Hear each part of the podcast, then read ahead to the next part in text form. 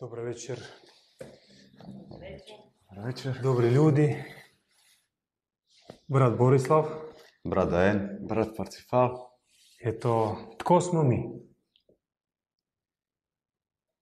Mi smo ljudi koji idu putem prema Bogu, spoznajemo, nešto smo spoznali, nešto smo naslijedili od naših velikana, posjedujemo neke darove koji su na nas prenijeli neovisno o nama, nego samo zato što drugih nema za sada. Da Bog da dođu bolje od nas, duhovniji od nas, mudriji od nas i moći će baratati sa darovima na bolji način od nas. Trenutno, nažalost za vas, ima samo nas. E, mi, nas može se opisati sa riječi bogumili, ali sa jednom opaskom. A to jeste da ta riječ bogumili ne može se tražiti googlet na internetu. To jest, ako želite nas povezati sa bogumilima, a mi sebe tako želimo smatrati, nemojte čitati Wikipedije, sve one internete, jer uh, dogodit će se iskrivljenje. Povijest Bogumila pisana je njihovim progoniteljima, krvnicima i naravno tu se ne radi o nikakvom autentičnom, vjerodostojnom pogledu. Vi možete nam dodati Bogumili su vječni, bogumilstvo je Frozinio. Hvala. Dakle, ako ste čovjek od glave i volite skeptičnost, volite sve, u sve staviti svoj prst poput tome nevjernika, onda za vas je ova knjiga je preporučljiva Vinko Mičetić, autor knjige Bogumili su vječni. To je monograf, onako baš znanstveni, historiografijski, obrađena su sva postojeća vrela o crkvi slavonskoj, dalmatinskoj i bosanskoj. Hipoteza Vinka Mičetića je u tome što prva crkva je nikla u Slavoniji, onda u Dalmaciji i najzadnja je nikla u Bosni. I istim redom bila je eliminirana. Prvo je bila eliminirana u Slavoniji, onda u Dalmaciji i najduže normalno opstala u brdovitoj našoj zelenoj Bosni. Tu u, ajmo tako reći, u Posavini bio centar pokrštavanja ondašnjih srednjovjekovnih heretika, krstijana, bogumila ili kako god su ih zvali. I to pokrštavanje su vodili, vodio jedan red, najprošireniji na ovom prostoru, a to su... Bravo, bravo, Franjevci. Oni su sebi izlobirali pravo od pape u konkurenciji, to opakoj konkurenciji sa Dominikancima, da ovo područje, područje Balkana, sve do Rumunije, znači do Bugarske, Makedonije, normalno i Srbije, bude njihova baština koju će oni pokrštavati. Kako je išlo pokrštavanje, vi otprilike možete pretpostaviti, najmanje u tom pokrštavanju bilo vijesti, kao propovedi, vijesti, nego najviše bilo oslanjanja na resurs administracije, države, na pomoć žandara. I Vinko Mitječić obradio pa više od 50 ozbiljnih proučavanja i zapisa o bogumilima i pokušao to sumirati u dijelo historiografije, dakle, njihove, njihove povijesti i učenja. Učenje barem kako je ono zabilježeno u arhivama historičara. Naravno se ne radi o mm, ambiciji to smatrati autentičnim pogledom, odnosno uvidom u bogumilstvo, ali od svega postojećeg na prostorima interneta, dostupno u knjižnicama i arhivama, ovo dijelo, ova knjiga je najbolja. Nemoj, nemojte ići dalje dok ne pročitate ovu knjigu. Ali ako ste, ako niste čovjek baš od e, glave, nego nešto je od srca, nešto je od duha, nešto je od intuicije, nešto od mistične objave, onda vam treba čitati ovu knjigu, jer ova knjiga počinje sa rečenicom da su bogumili stari pet milijuna godina.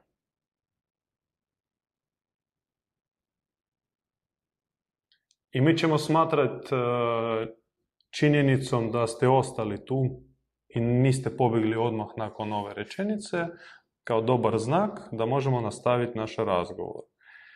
Dakle, bogumilstvo je staro pet milijuna godina. Naravno, to je e, teza provokacije. Provokacija mašte, e, provokacija fantazije i hrabrosti mitu pristupiti sa interesom. Mitu pristupiti ka izvoru koji prenosi ne samo lijepu priču, nego nas danas može mijenjati, može nas oblikovati i može nam poslužiti kao temeljno uporište naše našeg individua. Jer, ajmo ruku na srce, većina ljudi živu u svom određenom mitu. Oslanjuju se na neku priču o prošlosti, ko su njihovi bili, odakle su naši. Sve se svodi na mitologiju. Od stoljeća sedmoga, znači neki su tamo spustili se iz šume sa krša na more, izvadili srdulu, rekli ostajemo tu, a nekako nam dosadno živite, zovite biskupa da mu poljubimo čizmu i eto nas Hrvata. O, mi smo htjeli danas možda onako površno, malo, malo plitko i na skokove dodirnuti tri osnovne teme, porijeklo, učenje i praksa Bogumila. Naravno da svako od ovih tema ozbiljno obradimo, trebalo bi saslušati otprilike 100 lekcija za svaku temu.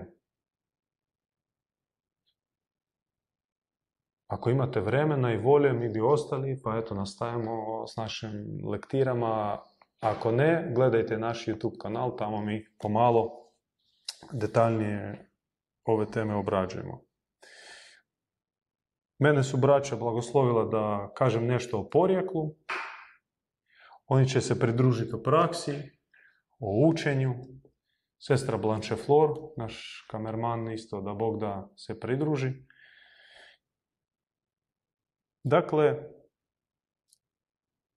koji su, e, koje su glavne točke u historiografiji Bogumila? Spomenuli smo srednji vijek, odnosno Vinko Mičetić obrađuje srednji vijek. Pitanje je odakle su oni došli tu, odakle ta vjera došla na ove prostore u srednjem vijeku. I naravno Wikipedia kaže pop Bogumil sjedio u pećini, češljao sebi tijeme, pala njemu neka smokva na glavu, ili što god tam šliva, neka makedonska, bugarska, i on je zumio bogumilstvo. Rekao, papa ne valja, patrijarh Konstantinopolski ne valja, bit ću ja za patrijarha.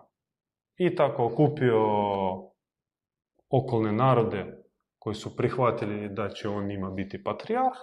To neko vrijeme funkcioniralo. Po svemu on sebe, sebe smatrali istima kao i rimska crkva, odnosno Bizanska crkva, samo što htjeli svoju hijerarhiju. To je ovako karikaturno ispričana, ispričan članak na Wikipediji.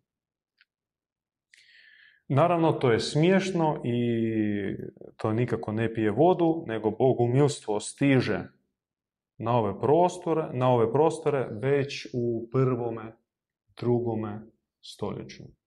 Prvom i drugom stoljeću nasljednici, učenici Krista šire se Mediteranom i donose drugačiji pogled na Krista, drugačije tumačenje Kristovih riječi, drugačije od dominirajuće, vladajuće verzije koji su zastupali Petar i Pavo, dva judejca, dva ozbiljna učenjaka judejske zajednice koji se navodno pridružili zajednici Krista i onda njega gledali svojim judejskim očima kroz prizmu Jahvea, spasitelja, Mesije, Mošejaha.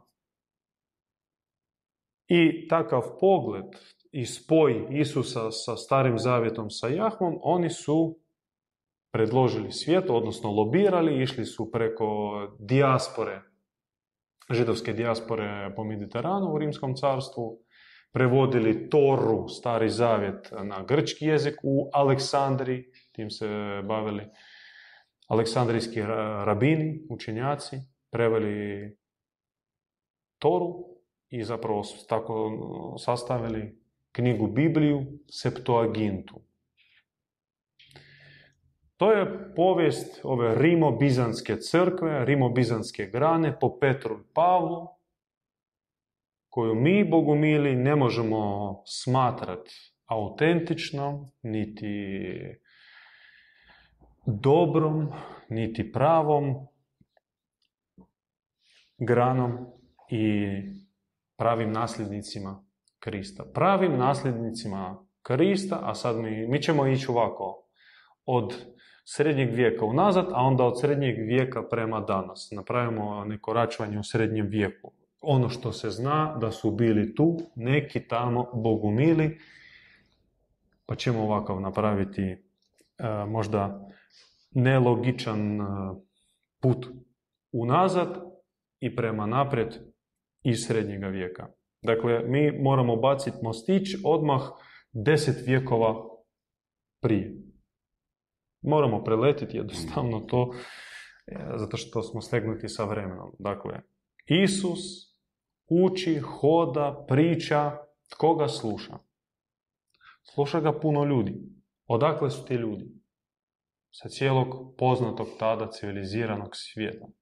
Iz Indije, iz Perzije, od e, nekih protoslavenskih naroda, naravno Grci, Rimljani, Kelti, Etiopljani, sav civilizirani svijet koji razumio grčki jezik, a Krist vjerojatno više puta propovjedao na grčkom kao jeziku međunarodne komunikacije tadašnjega svijeta.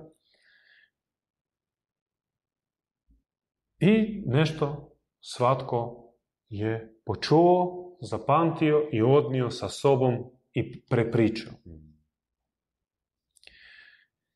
Od cijelog tog masiva ljudi, slušatelja, koji su pohađali njegove seminare, njegova predavanja, da kažemo ovakvim suvremenim jezikom, mi moramo uvesti kriterije autentičnosti. Ko, od, ko su od njih bili ili mogli biti uh, vjerodostojnijima od drugih. Rimo-bizanska tradicija nam kaže, on je ukazao na Petra koji tri puta se odrekao i Krista ili Pavla, odnosno i Petra i Pavla, da su oni pravi nasljednici i po njima one biskupe kojih su oni postavili, presvitere i sam Petar, prvi vikar, e, sva ta priča vi je znate. Konstantinovo, Konstantinoviti sabori, odabir četiri evanđelja, sklepano novi zavjet, pripojen starom zavjetu, prevedeno na grčki jezik, bla, bla, bla. Nam predlažu, Rima Bizantska crkva nam predlaže njih posmatrati Petra koji se tri puta odrekao i Pavla koji je bio progonitelj. Da on na čudesan način se promijenio i od progonitelja postao veliki apostol. Da su oni najvjerodostojniji od ostalih.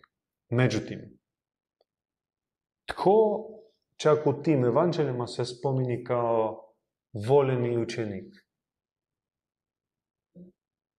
Ivan. Ivan. Znači, zapamtimo, Ivan.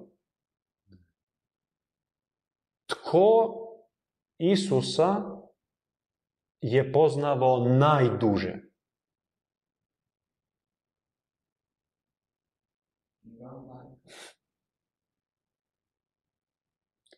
Zapamtimo. Marija i Ivan.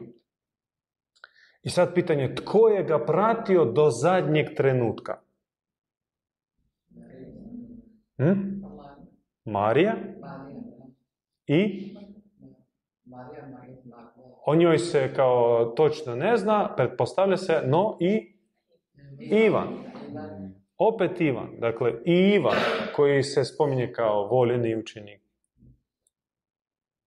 I Marija koja ga najduže zna i u ljubavi i mm, pažnji njenoj prema Isusovim riječima mi ne sumnjamo. Dakle, oni se spominju kao oni koji, koji ga prate do zadnjeg daha, do zadnjeg trenutka, tamo stoje na Golgoti, riskiraju svojim životom,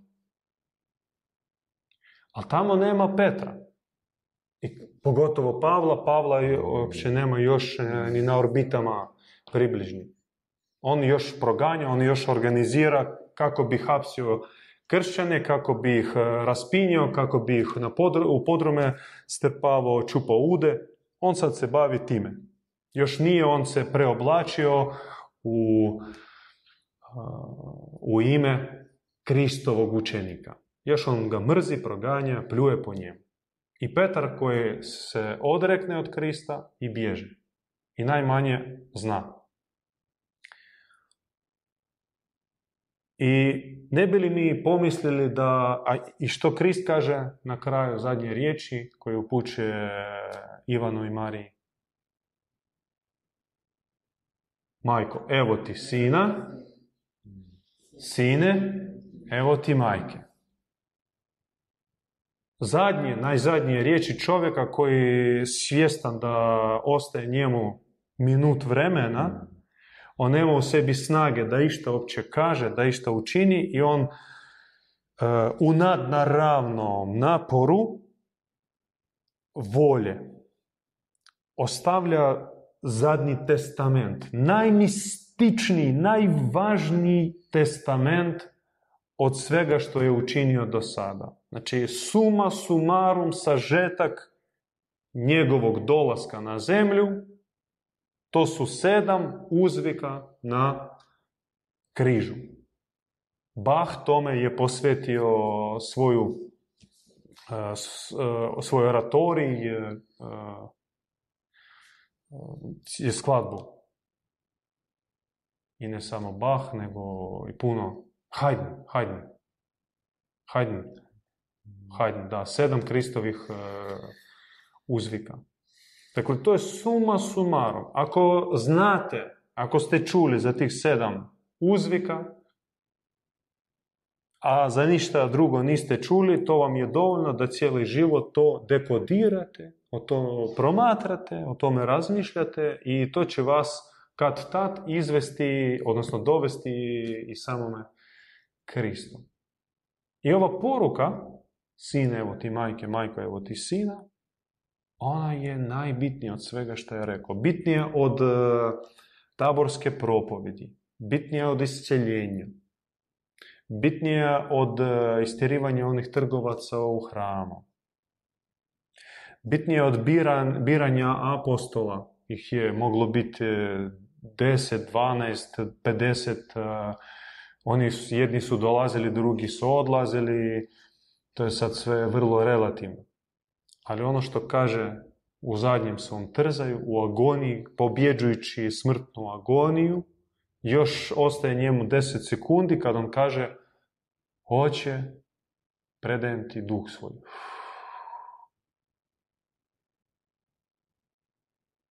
Prije toga kaže, majko, evo ti sina, sina, sine, evo ti majko. I sad od svih onih koji su Krista slušali, dolazili jednom ili dva puta ili tri put na predavanje ili onih kojih još i nije bilo, nisu ga upoznali, odnosno ne zna se da su upoznali živog ili su samo proganjali, mrzili, odaberu nam dva najdostojnija nasljednika. Šimuna, rabina, poznato kao Petar, i Šavla, poznato kao Pavao i potpuno nam zanemare i zatvore pogled na onu dvojicu Ivana i Mariju.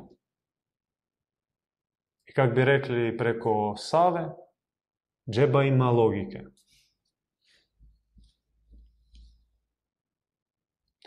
E sad, mi, sad da skratim priču, ovo kazalište zatvorimo, Ivan i Marija su za nas dva najvjerodostojnija, naj dostojnija nasljednika velikog odabranika, pomazanika Krista. Ivan po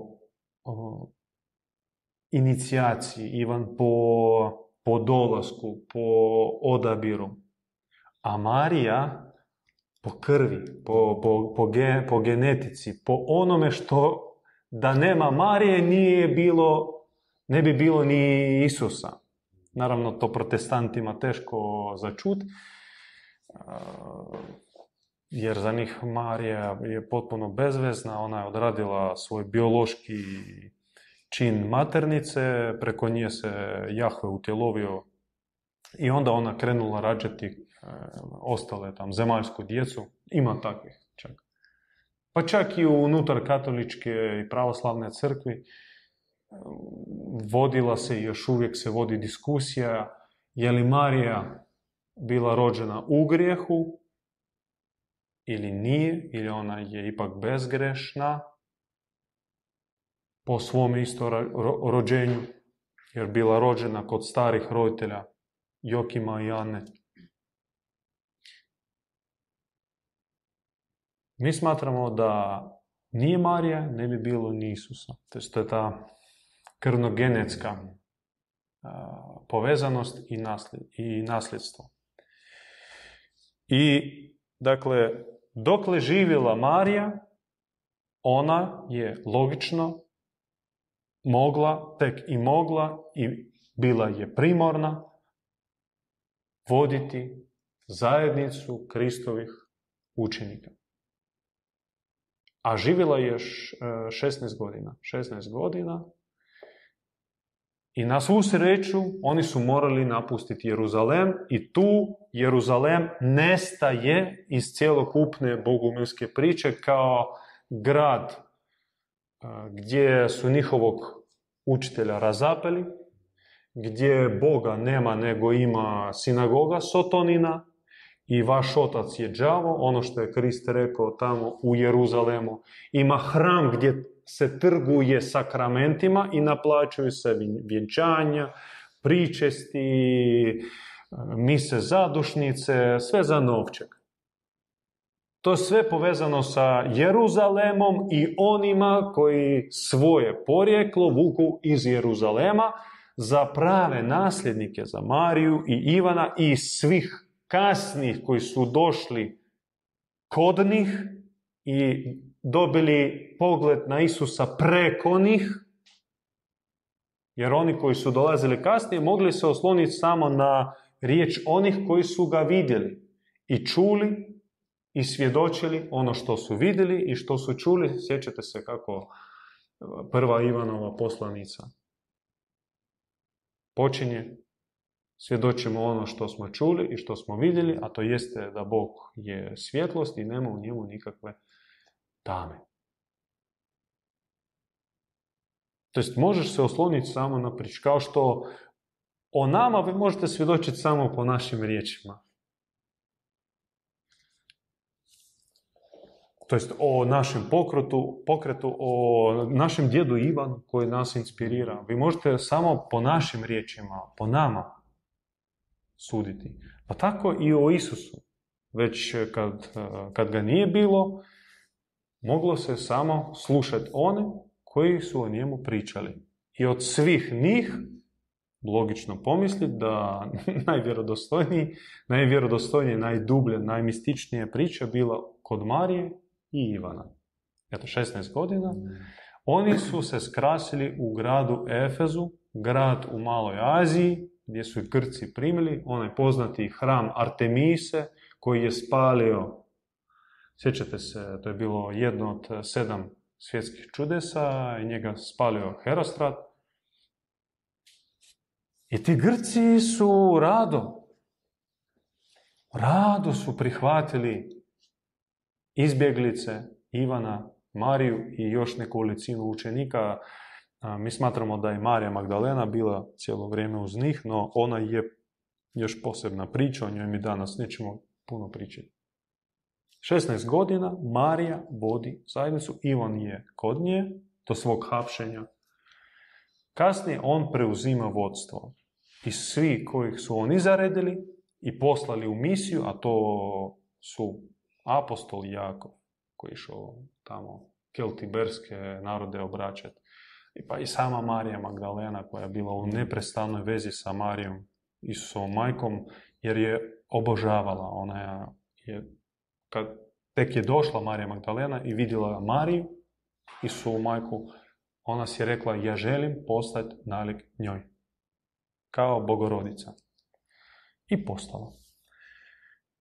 Andrija, apostol Andrija, koji išao prema sjeveru, obraćati skitske narode i protoslavenske narode i još neke manje, neki manje poznati apostoli ih po predaji bilo oko sto.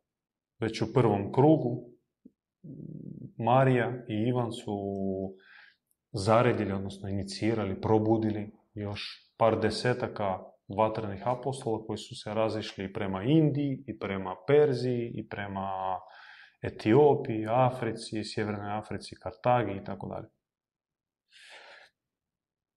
I toj grani, zapravo Efeškoj grani, Efes kao središte Isusova nasljeđa, pripadali su srednjovjekovni bogumili i pripadamo mi danas po apostolu Ivanu i po Isusovoj majci Mariji.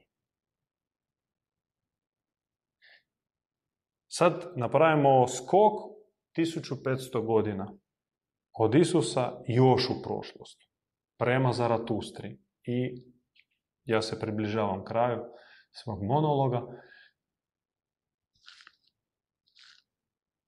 Je li pogled na Isusa od strane Petra i Pavla i s druge strane Ivana i Marije bio drastičan ili samo u nekim sitnicama se razlikovao? Drastično. Bravo. I mi tako smatramo i imamo za to predaju, evidentiranu predaju, da oni su gledali skroz iz dva različita svijeta. Petar i Pavao su htjeli Isusa pripojiti i to su uspjeli judejskoj tradiciji.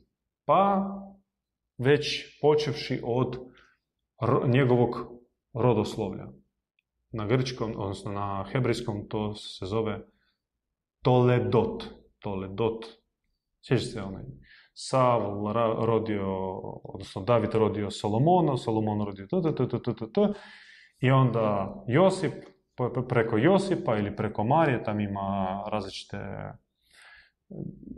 biografije, rođen je bio Ijegošua, Ijegošua ga nosri. Ili ti Isus Krist. Judejska priča, judejska tradicija, onda su išli dalje, to je Mesija, on treći kažu ne, to nije Mesija, nego to je samutjelovljeni Jahve koji je došao u obliku čovjeka, ta, ta, ta. A šta je on pričao za oca? A to nećemo mi sad dirat, e, to nije bitno, bitno da je on naš judejac. Ravin. Učitelj. A s druge strane, Ivan i Marija, pogotovo Marija, nisu imali problem sa judaizacijom Isusa, to jest nisu se tim bavili iz razloga što sama Marija, a po njoj Isus, po krvi svojoj nisu bili judejci, nisu bili Izraelovci, oni su bili iz perzijske, perzijske porodice. Isus ili kako ga zove druga tradicija Isa, bio je po krvi Perzijanac.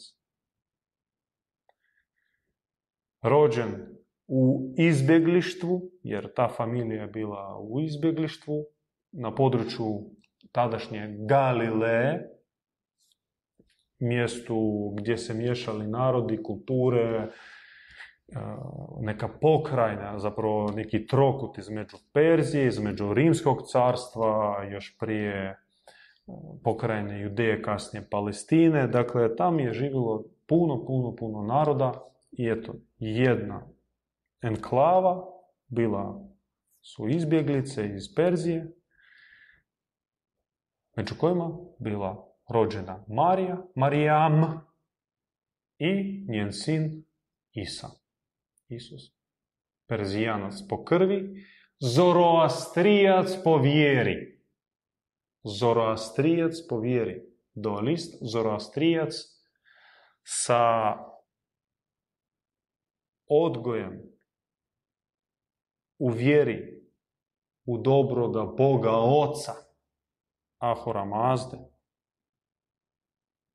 sa pogledom na čovjeka kao na sveto, ali bolesno biće, sveto, ali bolesno biće koje se može izlječiti i to je zadaća onih duhovnih. I pogled na svemir, da svemir je dobar, samo ima mali komadić otpadnika koji se zainatio, ima ambiciju i kaže da i mi smo nešto, i on se upliče tu na zemlji, događa se sudar onog malenog komadića paloga svijeta i ogromni, ogromni dobri univerzum.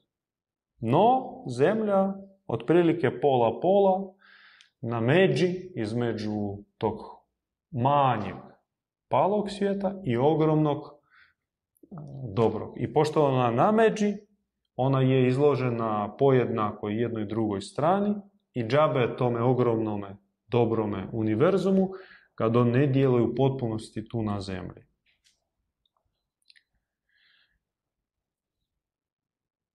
I to je donio, odnosno kao objavu primio 1500 godina otprilike, točno se ne zna, prorok Zaratustra. Naravno, njegovo učenje bilo je korumpirano, preinačeno, prilagođeno političkim, političkoj svrsi, konjunkturi. Brzo se stvorila nakon njega zoroastrijska već nova hijerarhija onih tumača koji samo oni mogu tumačiti Avestu, Avestu je sveta knjiga Zaratustre. I samo oni mogu obavljati obrede I ti moraš doći kod njih, platiti opet taj perzijski dinar, da oni tebi zapale neku vatricu, pročitaju molitve, eto, idi, brate, s mirom. Čekaj čuda. Opet e, uzurpacija prava tumačiti božansku riječ, što je bilo strano i mrsko svakom od odabranika koji su dolazili na zemlju. Niko, je, niko od njih nije stvorio hjerarhija, pogotovo onu elitu odabranih, elitu e, posvećenih pored ostalih. Nego oni su otvarali put, put i istinu. To što je govorio Krist, ja sam put i istina. Ono što ja govorim, to je put i istina. To isto je govorio i Zaratustra, to su ponavljali poslije Krista, da, da se radi o putu i spoznaji istine. I tko je od nas korak ispred na putu, pa nek nam pokaže. Mi ćemo ga, ako malo zapneš, brate, ja ću preuzeti e, vodstvo.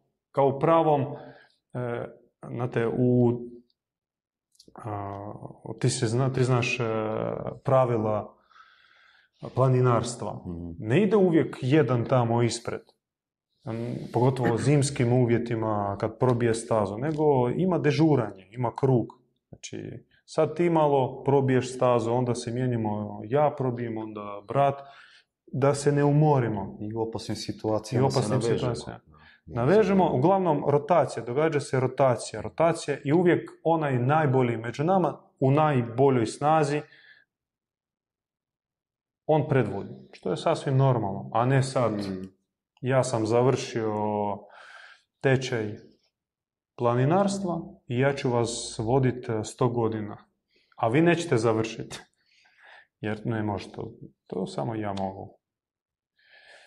Dakle, Zaratustra, njegova glavna teza je bila da je Bog dobar i apsolutan u svojoj dobroti. Da on ne izlazi iz apsolutizma dobrote.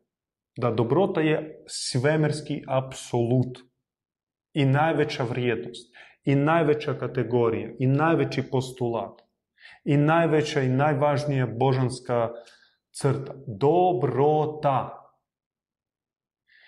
I odjek svemirske božanske dobrote je prisutan u svakom čovjeku. U većini. U većini. Okay. Neki to imaju u većem izraženijem obliku, neki to prokockaju. Evo, pored našeg ulaza tu kladi, kla, onda malo di, onica, klaonica. E, Teška klaonica baš. Simbolički. Znači, prokockaš dobrotu. A svi je imaju, po rođenju svi imaju. To je druga teza, da je čovjek koliko god zaglibio, zaglavio u mane, strasti i ostale gluposti, on, na njemu se vidi otisak dobrote, odnosno u potencijalu to ima. I kad dobrota, to je bila treća teza, Zaratustre, koji je naravno naslijedio Krist, pa onda srednjovjekovni bogomili, pa je to i mi danas, je u tome što kad god dobrota kao vrijednost zauzima svoj glavni položaj u hijerarhiji vrijednosti, sjećate se onu uh, Maslovu piramidu vrijednosti. Prvo se našderemo, onda razmislimo o nekoj knjizi. Kad se načitamo, onda još o nekim uzvišenijim stvarima. Ali sve kod njega, kod tog Maslova, kreće od stomaka. Što svetačka, isposnička, duhovna, joginska i ostale prakse zapravo pobiju tu piramidu. Ona uopće ne, ne funkcionira, ne, pri, ne može se primijeniti za duhovnog čovjeka, za čovjeka tragača. Tam sve drugačije funkcionira. Tam stomak se pomakne na stranu. Ti možeš od milosti Božje, kada na tebe se spusti milost, ti možeš ne jesti danima, uopće tebe to kao ne, ne, ne, ne smeta tebi. Da, da nisi pojeo, preskočio dva dana neki topli obrok. Samo vodit se malo i dalje, igra školu kao recimo mi na svojim radovanjima dva dana. Imamo jednom godišnji međunarodni bogumilski skup i mi molimo se, igramo mistično duhovno kolo, onda besjeda, propovjed, to sve jako intenzivno, doslovno bez hrane. Naši su preci znali to tjednima raditi. Mi smo ipak ljudi više od tijela nego su naši preci, nam malo teže i teže izdvojiti da recimo tjedan dana imamo takav festival, već nas čekuju posao, kredite, šef idiot e, i tako dalje. Ti si da dva dana u godini ukradeš, ono, budi sretan. Naši su ipak mogli čak i mjesecima, neki sveti mjesec, tamo jesen, završetak ljeta ili u proljeće, oni fešte mjesec dana, vrte kolo. A ponta što kad god dobrota je na vrhu hjerarhije vrijednosti, kada ona najvažnija, i oni koji imaju dobrotu su među nama najbolji i najcijenjeniji, onda društvo, mala zajednica, pa društvo, pa grad, pa civilizacija, pa zemlja prosperiraju. Cvatu.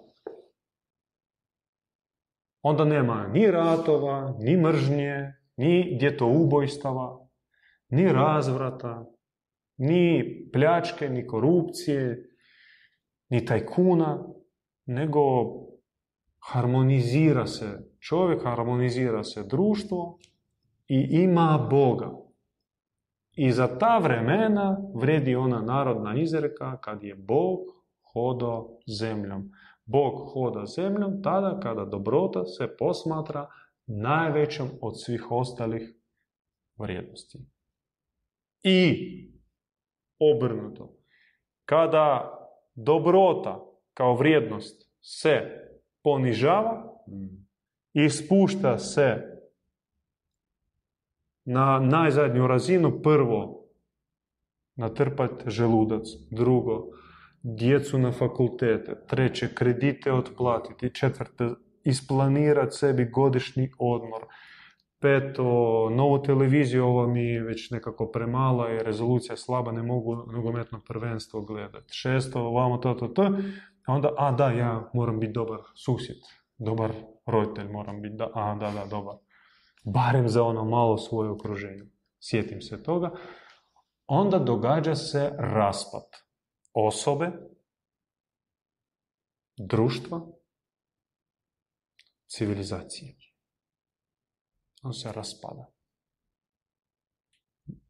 Mržnja, agresija, zloča, zamjerka. I onda za takva vremena vredi latinski izraz homo homini lupus est. Čovjek, čovjeku, vuk. I sad da vas pitam, koja od ove dvije izreke vredi za današnje vrijeme? Bog hoda zemljom ili homo homini lupus est.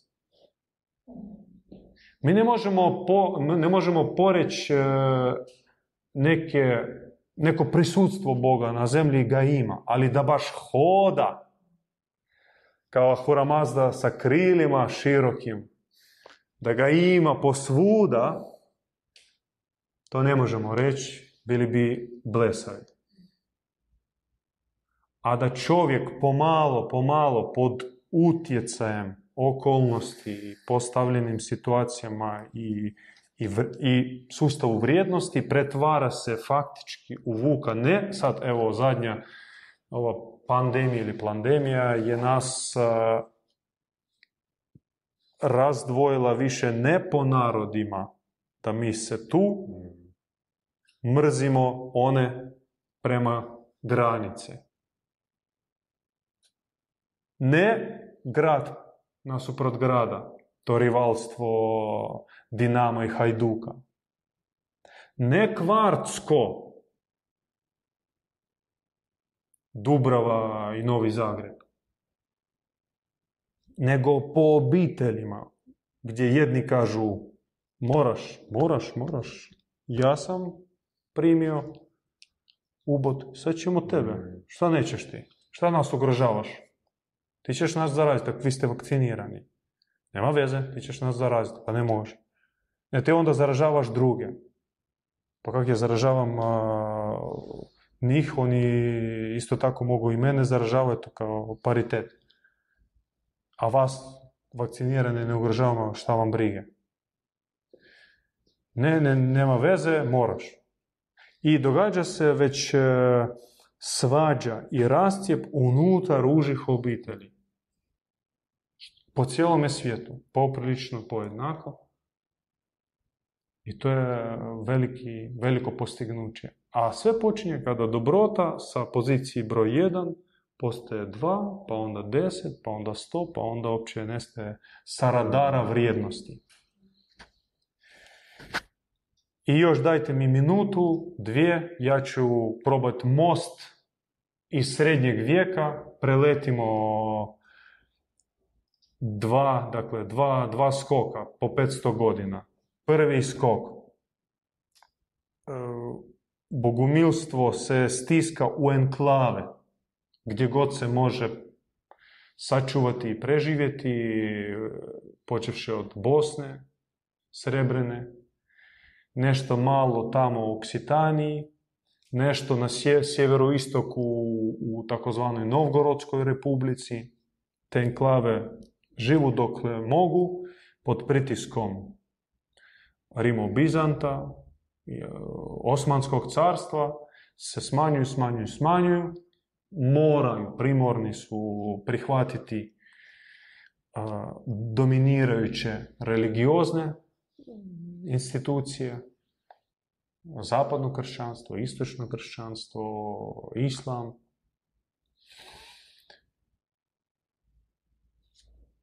Ali pokušavaju sačuvati svoje, svoju, svoje, svoju jedinstvenost.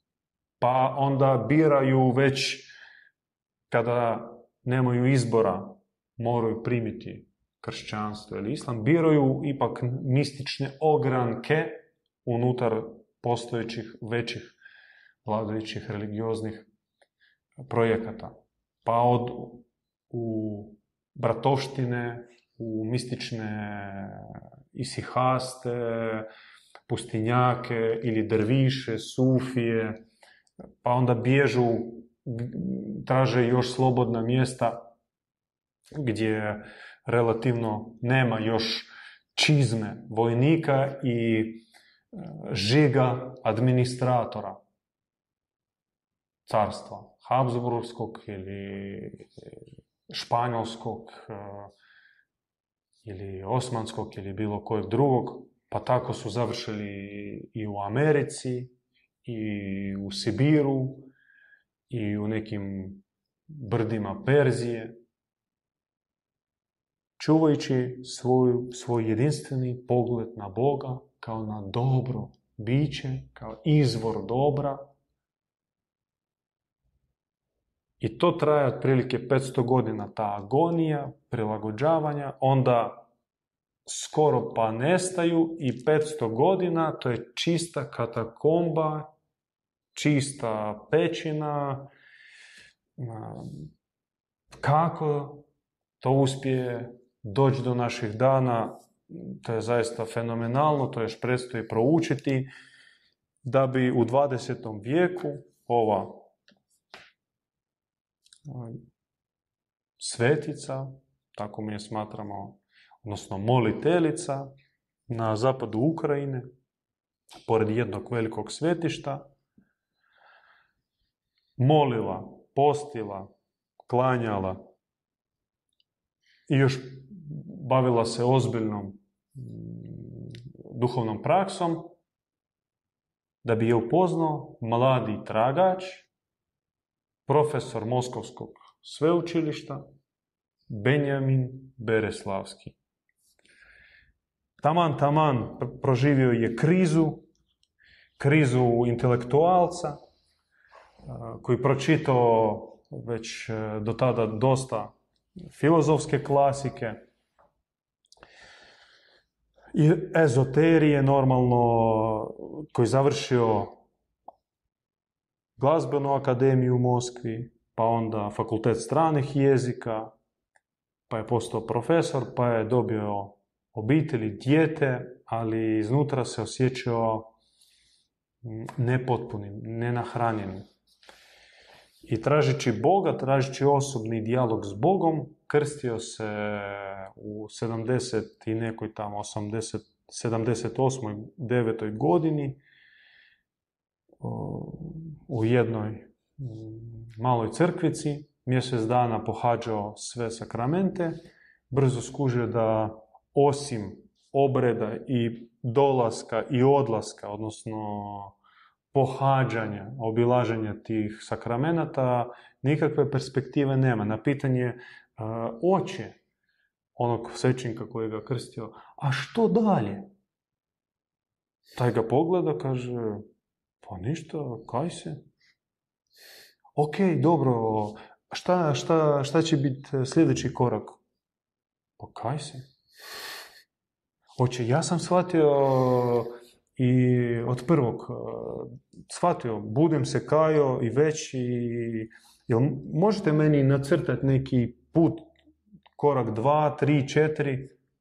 Pa kaj se? Marko, hvala oče, shvatio sam i onda skinuo odjelo profesorsko,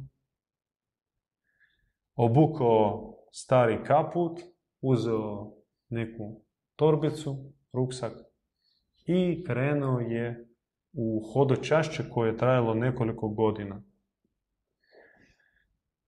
Obilazio manastire, razgovarao sa monasima, sa nekim isposnicima, tražio si svetog učitelja nastavnika i skoro je odustao jer obišao desetke samostana i razgovarao sa stotinama zvaničnih redovnika, odnosno monaha i nije kod njih vidio mnogo i mudrih i prosvjetljenih, ali ni u jednom nije uvidio svetosti. Svetosti kao žara, kao vatre, e, vatre vjere, vatre duha.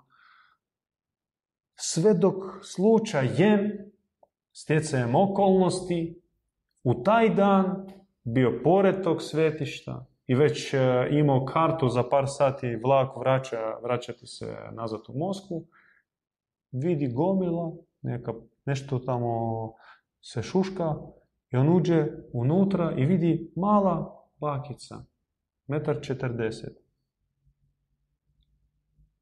Vatreno propovjeda. U špici teškog ateizma, kada se zavjeru slalo u zatvor. Ona hrabro propovjede, kasnije on je saznao da je ona bila pripadnica katakomne grane, grane opakih, ja bih tako nazvao, jer prvi čin inicijacije u tu katakomnu zajednicu bio, pogodite kakav, spaliti pasoš sa petokrakom.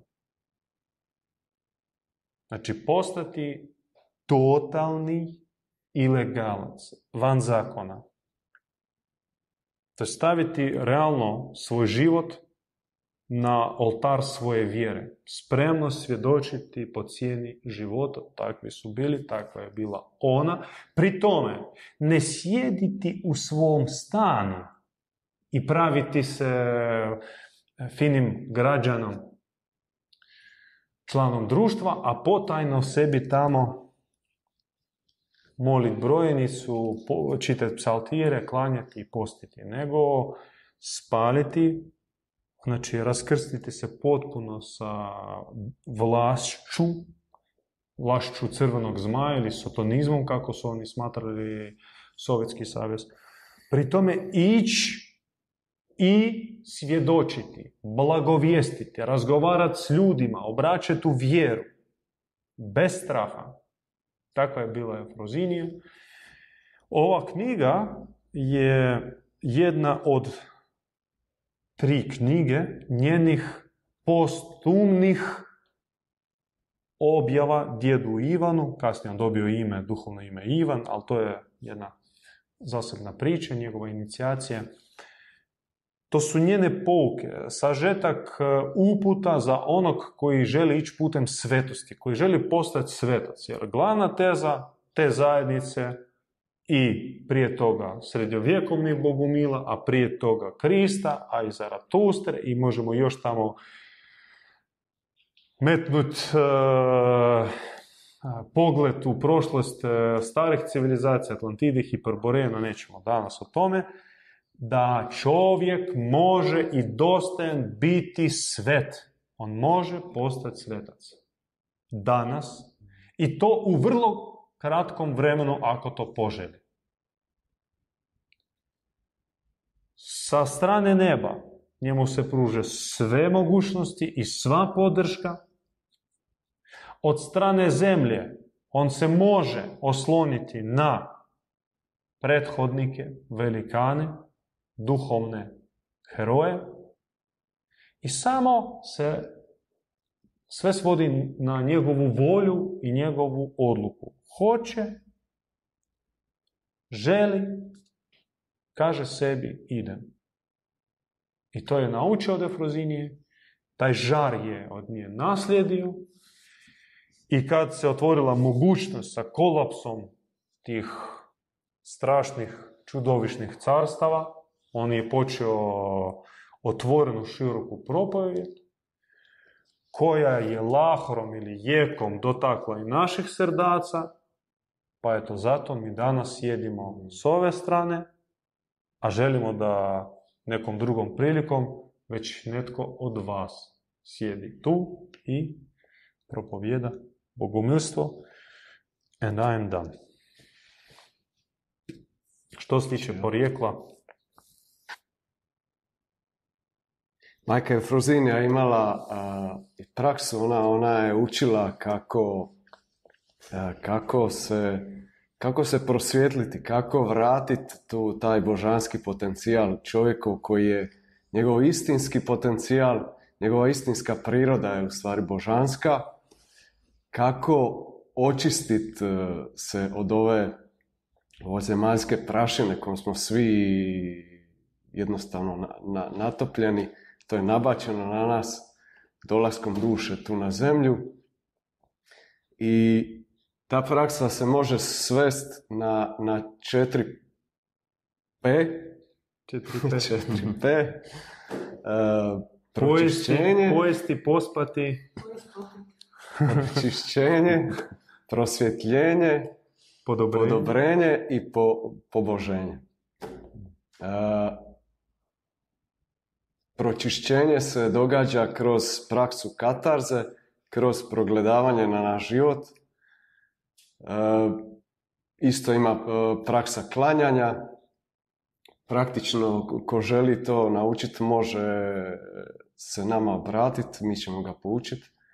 Ako je dublje zainteresiran, Ako osjeća da on baš pritisnut nekim da ima neke, neku težinu, neke grijehe, svojima s tim- ili od rođaka. se to može doslovno uh, očistiti, pročistiti, otpustiti i onda, onda postajemo lakši. Jedan komentar, samo da, e, kao opaska, što majka Efrozinje je naglašavala da osobni čovjekovi gresi zauzimaju najmanji udio u cjelokupnoj težini koju on nosi na sebi. Puno više i najviše zapravo dio roda, Da, to što smo... generacija koji su živjeli iza nas i koji nisu živjeli sveto, Mm, da pače, vrlo prljavo, opako. I oni su nagomilali abortuse, klanja, varanja, mržnje, gatanja, crnu magiju, koju normalno prenose na nas i ti nisi dužan, nisi kriv, na sebi od rođenja nosiš teret. I ona govorila, najbitnije se s tim raščistiti. Što se tiče osobnih naših grešaka, čovjek ih uvijek svjestan i želi se njih riješiti i najbrže se njih rješava. A puno teže je ono, Da, ako želi, to ode. Ono, sve je oprošteno. Ako čovjek e, otvori srce i to želi. E, prosvjetljenje. prosvjetljenje, ono ide kroz praksu kupanja. Najbolje bi bilo da su to izvori, hladni izvori. U praksi isto to možemo pokazati onome ko, ko istinski to želi. E, S tim se isto tako čisti naše suptilno, to fino, naše tijelo, svjetlosno, koje leži, leži ispod ove, ove naše prašine koju imamo. Kontemplacije isto pomaže. Kontemplacija, molitva je tu isto tako bitna. A što podobrava? Podobrava kolo, to je naša, naša praksa kola, bratskog kola, vatrenog kola, gdje se mi spajamo u, u jedan krug, bratski krug, jedan vihor i tu se srce otvori, tu se srca spajaju Prema drugima. prema drugima, Je, znači otvara se prema drugima, ni, nisi više tu sam, Da. zatvoren, nego si spojen. Katarzu i prosvjetljenje ti možeš donekle postići sam, do određenog Mm. stupnja. Podobrenje ne možeš Mm. uopće nikako. U četiri zatvorena Da, da, da. zida ne možeš. Dobrota, ona se pokazuje, očituje i generira tek u zajedništvu. Mm. A kolo je najbolj, najpočetniji oblik i najvatreniji oblik u kratkom vremenu, sat vremena vatrenog kola, bez raki i bez narodnjaka, nego uz mistične molitve, disanje, postići. I četvrto poboženje, to se događa mistično, kroz, kroz križ, to je teško i objasniti. To je kad ono kad si, prvo je to služenje, znači ne služiš više sebi, služiš drugima, služiš bližnjemu, daješ se bližnjemu potpuno, 100%. I to je još ona, ona kap, ona posljednja, ono kad si već gotov, mrtav, umireš i daš ono još jednu posljednju tu kap i, to- i iz toga se rađa božanstvo. Možda čak, e, Time se otvara srce, širi se srce. sad sam pomislio da to nije dostupni stupanj e, za zemljane na zemlji, to je već kad odemo. Da. Možda. To jest mi možemo na zemlji doći do stupnja prosvjetljenog, dobrog čovjeka, a kao već Bog, kao božanstvo, ti ćeš djelovati za svoje potomke u postumnom svom služenju. Recimo kao Efrozinija, ona Mm, ostala, njeno tijelo ostalo neraspadljivo, da, kao moći, i to jest već božansko služenje. da, da. Ili naši besmrtnici, naši velikani, bogumili, katari, oni su za nas kao božanstva. Mm. Ali nisu bili takvi na zemlji. Da. I ti, ti u stvari tijelo tu, tijelo se pretvara u to moćevito Da. ulje s tim kapljicama zadnjim. Da. Mistično se to događa. Ili e, blizu već kao svog prijelaza, kad nisi uopće više vezan sa, sa zemljom. Čak i hranu ne unosiš u sebe, već ono, Da, da, da. u među svijetu. Onda može se govoriti o poboženju. I koliko ti Bog da u takvom stanju biti na zemlji, to jest ti možeš biti kratko vremena, recimo Efrozinija, ona htjela otići, a- majka Božja njoj rekla ne, ti moraš biti prisutna na zemlji i služiti tvojima dok oni se ne zjačaju, dok uh, se ne formira zajednica. I ne, volj, ne voljki, ali njena misija poboženog tu za nas, njene nasljednike, bila je produžena. Jer ona nije tražila toga, ona htjela već se upokojiti u kraljevstvu. Da, da, da. Rekla, e tako počinje knjiga, ja već sam htjela se upokojiti u kraljevstvu, kad me majka Bože kaže, Još malo. stop, raus, vraćaj se. Imate li pitanja? Ovo? Ovaj steč, e, sa stečka, Ovo. jel možete se sjetiti onaj epitaf sa stečka? ja. Imam srca za sve dobre i pametne ljude. Stoji, mi znači, sija, ne, iz Da. dlana mi sija sunce. da stojim uspravno, podignute ruke, Da. iz mi sije sunce, imam srce, imam srca za sve dobre i pametne ljude. Neki to povezuju sa astrologijom, sa zvježđama, Orionom i slično. To za nas čak i nije toliko bitno. Bitno da ovaj pozdrav kao pozdrav otvorena srca i ova poruka je bitna. Imam srca, ali, ali, to se treba zarez, ali samo, znači u zagradi, samo za pametne i dobre ljude. Znači ne treba imati srca za glupe i nezahvalne ljude. Ne treba bacati biser pred svinje. Tu smo pogrešili i to više puta. Dali smo svetinju psima. A to čak nije glupost, to je ozbiljna greška. To je ozbiljna greška koja nam košta. Krist je rekao, nažderu se ti psi svetinje, a onda doće po vas. Doće po vas. I zato treba imati srca samo za dobre i pametne ljude. I da Bog vam, da Bog vam dobre i pametne ljude u okruženje, a glupe i zle makne od vas sa vašeg puta. Morate nestati sa radara glupih i zlih, zlučestih ljudi. To vam želimo iz dubine srca i pozivamo vas na čaj. Mir s vama. Mir s vama. Samilosni vladaru moj, presveti, dobri Bože, oprosti. Samilosni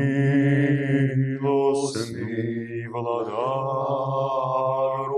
moj, presveti,